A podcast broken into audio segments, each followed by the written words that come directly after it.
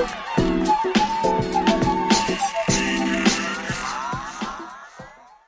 name is Johanna Pounds, editorial assistant with Northeast News. Today on the podcast, I'll be talking with 3rd District Councilman and mayoral candidate Quinton Lucas. We discuss the MLK Boulevard and Paseo name change, his aspirations as a mayoral candidate, and the November 6 midterm elections. Quinton is a native to Kansas City who cares about education and affordable housing. How are you doing today? I am doing very well. Great to talk to you and great to talk to the Northeast News. Okay, so I have a couple questions. We know that you're in support of changing the Paseo to MLK Boulevard. I just want to kind of get what your thoughts are on that.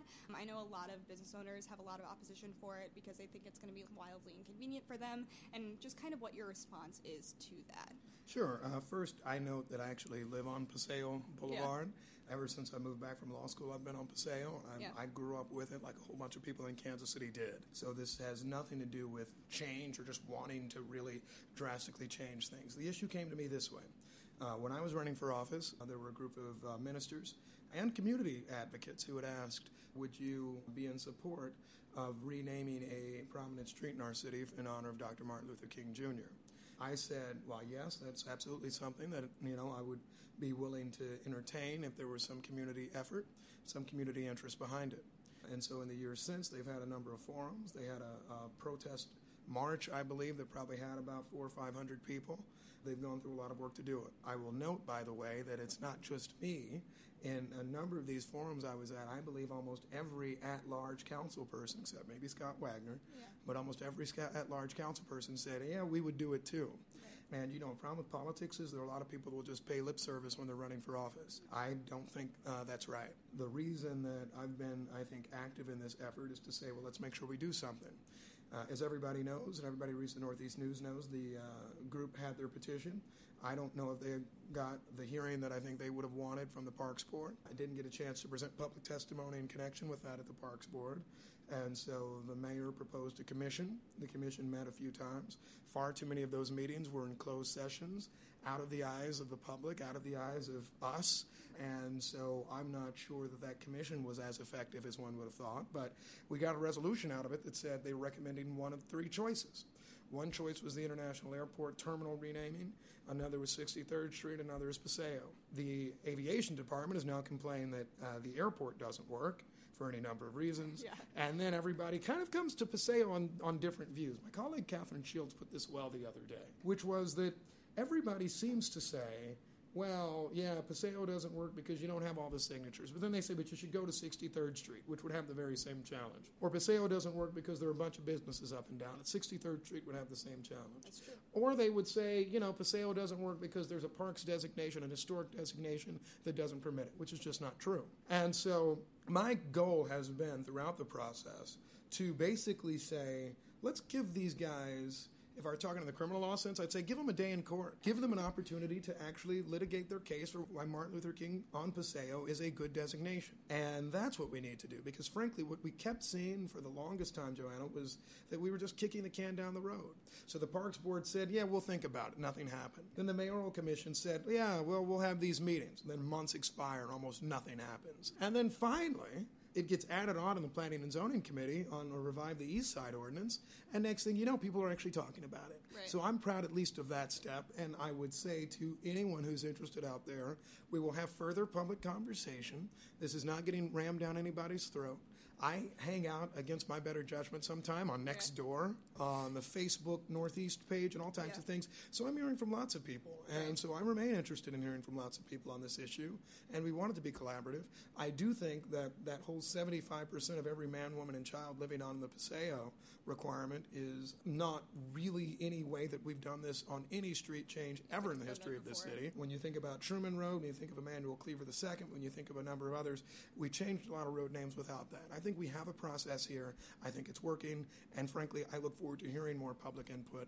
And frankly, more public input rather than just, you guys are all the worst and you're trying to trick us. yeah, just people being angry at you. You want like actual conversation yes, to happen. That makes a lot of sense. I guess the kind of like arguments that I'm receiving about it are why all of a sudden is this happening? Because I feel like it was just proposed, it was just starting to be talked about in June, and now we're like, hmm. we're making a decision. And I know that yesterday it was actually pushed back two weeks. Yep. Um, so why do you, exactly do you think people are thinking that? Do you think that people just like aren't really noticing the actual conversations that are happening? Yeah, I mean, I think in fairness, there have been a lot of conversations for years, but everybody can't pay attention to everything. And so, uh, frankly, I think that's some of the weakness of, of, the fact that we did not have hearings before the Parks Board in connection with this. Gotcha. A lot of us on the council were very interested in the fact that, hey, this is a boulevard. The Parks Board has the chance to actually kind of govern this issue and this viewpoint. They did not, and so the situation we're in now is that we're having this conversation uh, in this way. But this did not start in June. And frankly, it's been something that's talked about for a long time. But I would submit this to you as well. How does something actually get talked about in the most public way possible? That is through the introduction of an ordinance. That's through the introduction of some sort of rule. That's all we're doing here, and that's all we've done it's impossible in some ways to have enough 10 person meetings so that you make it so everyone in Kansas City, Missouri is informed. For example, today I heard from a woman who lives on South 115th Street in connection with this issue because yeah. she cares as well. Yeah. That's a good thing. Everyone in the city right. cares about it. Yeah. yeah, everybody's a stakeholder, and I think the best way to make sure everybody's a stakeholder is that we actually have city council discussions about it. People know who they can reach out to. There's not just one commission that's having a bunch of closed meetings, and instead we actually have good public conversation. I want to talk about your mayoral race that's coming up. Really excited about it. I'm sure you are too. I am. It's, it's um, a lifelong dream, and it's been a lifelong honor to represent the people of Kansas City, and I'd like to continue doing so. So I guess I kind of want to talk about what's your biggest issue right now that you want to approach when you become mayor. Like, what's what is on the forefront for you? You know what I would say is it comes under the umbrella of affordable housing, but really, how do we restore our neighborhoods? How do we preserve them? Okay. I think a mistake that we've made in the last several years in Kansas City is that we thought housing policy was simply demolition. Demolition is not housing policy alone. Instead, what can we do to make sure that our neighborhoods, many of which are in the Northeast, have the opportunity to have homes that are repaired, have the opportunity to have families moving back in, build a market for not just homeowners, but also a market for businesses to move back in? along uh, Independence, Prospect, etc., you have a lot of businesses uh, that are saying, "Hey, yeah, we want customers. We want more walk-in business. We want right that sort of community vibrance that really exists in some other areas of not just Kansas City, but of our region." Okay. And so I think that's a big step. I think another big step is how do we continue to make Kansas City affordable? Uh, and make Kansas City affordable for your working class, your middle class people. We are getting more stratification, and we see that in a lot of neighborhoods. I'll give the Hyde Park example, where homes that used to be a very different value are yeah. much higher now. Right. And uh, and I know at least when I talk to people, they're saying, well, I want to have the opportunity to live in Kansas City, Missouri, uh, but I also want to have a house that, yeah. even if it's old, right, is well maintained, that's in a safe neighborhood, that has good police protection and fire protection, et cetera. So I think that that is a very big one and one that I care a lot about. Two other issues I'll say uh, that are vital to all of this. Clearly, education uh, is important in the future of this city. When I hear about why people leave Kansas City or why people choose not to settle in Kansas City, there's a lot of conversation yeah, on that. Education. We have a lot of new charter opportunities. I'm also very interested in what the Kansas City Public School District uh, can do and accomplish to help make this community stronger. And then finally, crime. It is heartbreaking uh, to me what we see often in this community. I went to a funeral maybe four weeks ago now for a 17 year old uh, boy, had been a student at Paseo High School. And then he had a bunch of friends who were at the funeral too. And they were talking about the fact that this was not their first funeral that year for one of their friends. It affects victims, it affects families, it affects assailants, it affects all of us in our neighborhoods, it affects our police department. I think if we can't get our arms around that issue, if we can't get our arms around the education issue, if we can't get our arms around the housing issue, then as nice as every new fancy building downtown might be, or as nice as a new airport terminal is, we'll still have significant challenges in our city, and we won't be the city that we really wish to be. How do you see us improving the crime issue? You know, I think a few things. One, you need to recognize that it is a real issue. I don't think it's good enough for us to, and I would strongly disagree with some who like to punt to gun laws in Jefferson City or who would like to punt to saying that there's some broader issue that we can't control. There are impactful things that we need to do each day. The first of which is how can we actually encourage more, and it's become a buzzword, but I say it this way more neighborhood policing, okay. more interactions as they exist between law enforcement and our communities so that when police are policing in certain neighborhoods, they are not outside forces. They're not seeming like strangers. They're seeming like friends. They're seeming like people that are already involved and are there. And to me, that's something different than just saying we need more police that are there that are just cruising around. Yeah. Right? I don't want that. Yeah, what no. I want is more interactions, more engagement, more connection in our community. And I think we've seen some of that with our social worker program, something that I was writing about a year ago. Uh, but I also think that we need to see more of that effort. And then another step uh, that I think on the crime conversation that we need to see is, frankly, how are we dealing with remedying issues with the criminals we deal with? You know, this comes up sometimes in the broader scheme of criminal justice reform.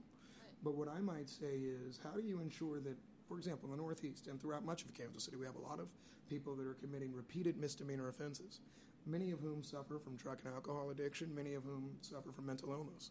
How can we ensure that the money that we're providing each year to our public safety net providers like Truman Medical Center are actually going to treat these people rather than simply incarcerating them?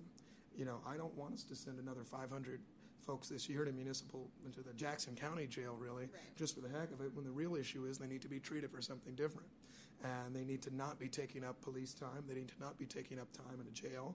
They don't need to be taking up living on a street every day. Right. That's how I think we can really deal with these issues. So, um, going back to public education and charter schools and stuff, I know a lot of people have issues with charter schools. A lot of people feel like we need to focus on just um, Kansas City Public Schools itself and how we can fix that and how we can make that better. How do you see yourself remedying that? Like, how do you, A, how are you going to approach the public with that? How are you going to tell them, like, it's okay if we support more charter schools, it's okay if we do this and this?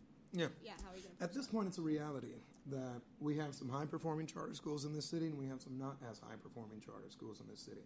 But I think they are an inextricable part of our public education conversation there are a lot of parents, there are a lot of families that are newly attracted to Kansas City, Missouri because of some of the charter options for them. Right. What we should do is, is, support to the extent we can the successful ones. You know, I gave a speech the other day at uh, Scuola Vita Nuova, which is uh, doing great things uh, with a population that has lots of foreign language speakers, that has lots of families that are new arrivals to our country, and I think that they merit great support. I do not think that our support of them means in any way that we should detract from our efforts, our interest, and our encouragement of the Kansas City Public Schools. The Kansas City Public School District is essential to the public education conversation. Yeah. You know, I'm in my mid 30s, and when I was younger, it was kind of the height of our court ordered desegregation, the early 90s, the mid 1990s. And I think as we saw some failures in that, as we saw this district stripped of accreditation for the first time back in the early 2000s, right a lot of people just gave up on the Kansas City School District. And what that meant was, I think we were giving up on Kansas City school children. We can't do that again. Uh, and we need to make sure that in whatever way we can impact the school districts, and that includes, by the way, and making sure that the city's not redirecting unnecessarily tax revenues that would be coming to the school district. Right. Making sure that the city is actually doing adequate policing, making sure when we talk about neighborhood policing, there's also a presence, but a friendly presence within our public schools you know, I think that we need both to have a successful Kansas City. We need both our charter schools to work, be productive, helpful, encouraged, but we also need to make sure we're not just funding the Kansas City public schools, but we're actually waving the flag of why they're good. Yeah, we're helping them, them, where they need more help. More than just with right. our dollar. That's exactly right. Right. So I also wanted to say that almost all of your predictions for the November um, midterm election were correct. There we go. Um, and I thought go. that was really cool and really fun to talk about, um, except for McCaskill, obviously, yeah. she lost, which was, I want to say, not unexpected, but how do you think, what do you think is going to happen now? Missouri is an interesting place. And there's a question every election cycle of are we trending more like Arkansas? Are we more like Michigan or Wisconsin. And I think this last election kind of showed us where, where we're trending. But in terms of what happens next, I mean, on the federal level, I think looking at the House of Representatives, looking at the opportunity for, frankly, gridlock, but the opportunity to have different perspectives in Washington may be good. You know, as a public servant in, on the local level, something that disappoints me a lot is this idea that people don't recognize how important some key federal programs are. I'm talking about the Veterans Administration, I'm talking about housing and urban development. I'm talking about, you know, frankly, our public infrastructure investment, which is key. So for those of us in Missouri, though, if you look at the last elections, Republicans kept a fairly strong hold of the state legislature. Uh, what I think that will mean is that we in the cities will continue to have to be creative on finding ways to fund some of the key problems that Kansas City has. But I'll say this Another way that we need to figure out things in Kansas City is that we can't have a tax increase for everything. The taxpayers in Kansas City, Missouri have been exceedingly friendly over the last four or five years, and time and time again have approved tax increases to do any number of things. I think what we need to do right now in Kansas City government is see first how can we spend money responsibly? How can we make sure our workforce is funded well, but perhaps that we're not giving away lots of incentive dollars to others? And, and by that I mean not just the tax breaks we give, but sometimes we do just straight up cash payments to people. $17 million for this or that, or $5 million to help build a road in the Northland. I mean, to a developer. Yeah. That's the sort of thing that we can't do as much. That's where I think rubber hits the road. One last point on the November election. One of the most significant votes, and I don't get Missouri on this one, was the proposition to help fund our roads and bridges. We have incredible need to fix our roads and bridges in Kansas City. Also, I guess, kind of going back, KC landlords, Northeast landlords, are, let's um, talking about 180724, which is coming to the floor right now um, for the Planning Zoning Committee about uh, abuse survivors um, and like victims of yeah. abuse and stalking. I know uh, KC landlords are feeling really restricted right now. Like they feel like they have a lot of pressure on them to act a certain way. Um, and I guess I have a question about what's your response to that? Yeah, I mean, I'm I'm on the record already on this one because we had an element of that ordinance before. Probably one of the most interesting days uh, that I've had on City Council was when I was like, wait, people don't support this ordinance? yeah. I mean, here's the deal. Yes, I get the struggle of landlords, or as they call themselves, housing providers. But if there's, and I say this as somebody who has unfortunately had to live around domestic violence when I was a youth and that sort of thing. If there is a woman or a man, but if there is somebody who's trying to get out of a dangerous situation, I think there is nothing more important than we can do than to allow them to do that without fear of reprisals, without fear of repercussions. Yeah. You know, in Kansas City, part of the reason for our homicide increase of recent years was that we had a precipitous increase in victims of domestic violence being murdered. Um, and so when I'm doing my public policy trade offs, I'd like to protect the, the woman, the children, whomever that's in a domestic violence situation who's being abused and who's at fear of his or her life. And I think there's nothing more important we can do. So, yeah, there are ways uh, that home housing providers, landlords can still make money. We'll find a way to do it. But to me, life is a hell of a lot more important than money. And I think in this situation, making sure somebody's safe, making sure a kid's not stuck in an abusive household, making somebody's not worried about the fact if their partner's going to bring a gun or not, or if they're going to have to end up owing thousands of dollars. I think I think this is a no-brainer. I think it also kind of leans back to the ban the box measure that we passed because yeah. now if a landlord's like can ask on an application, have you been a victim of abuse, and that can allow them right. to reject them. I think that's relates back to the ban the box measure. Like that's a reason we pass something like this because we don't want people to be discriminated against just because they've been a victim or Absolutely. they've been to jail or whatever. Um, and I, yeah, I think that's a really important issue. Um, I'm hoping we get it back on the floor soon. I look forward to those council meetings every week. But, but the past couple weeks, I haven't been able to go because we haven't talked about anything. It'll be back. We'll, we'll have some fun for you guys again soon. don't you worry. The uh, liquor card ordinance was a big one. I talked to John Sharp hmm. so many times. That should yeah. be a doozy. Yeah. That's that's another one that'll be an interesting one, but yeah. we'll, we'll, be ready for it. All right. Yeah, that is officially all I have for you. All right. So, well, thank yeah, you so much. It was really Very nice good to talk to you. Today. I want to say to uh, the Good Northeast News readership and listeners, I appreciate their advocacy. You know, I've been in office now for three and a half years. Probably every week, I get to hear from uh, some good people from the Northeast. Uh, we've agreed on some issues, we've disagreed on others, Right. Um, but at the same time, they're doing what I think we need to do in all of politics, which is building neighborhoods, having strong engagement in one's community, and doing all they can uh, to make sure that their city's a better place.